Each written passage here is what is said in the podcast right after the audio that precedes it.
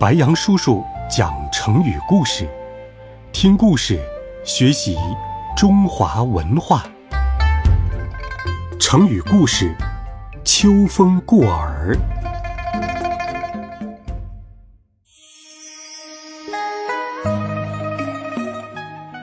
季札是春秋时吴王寿梦的小儿子，贤能懂礼，很受宠爱。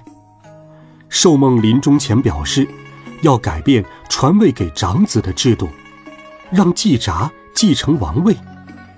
但季札表示坚决不受王位，于是寿梦把长子朱凡叫来，要他别忘了自己这一遗命。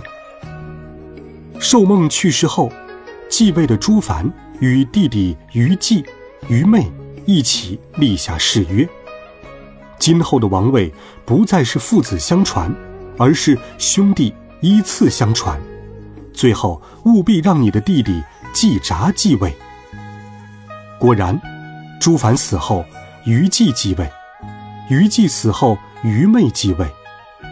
于昧临死时要将王位传给季札，但季札不愿接受，并且说：“富贵之于我，如秋风之过耳。”意思是说，富贵对于我来讲，就像秋风从耳边吹过一样。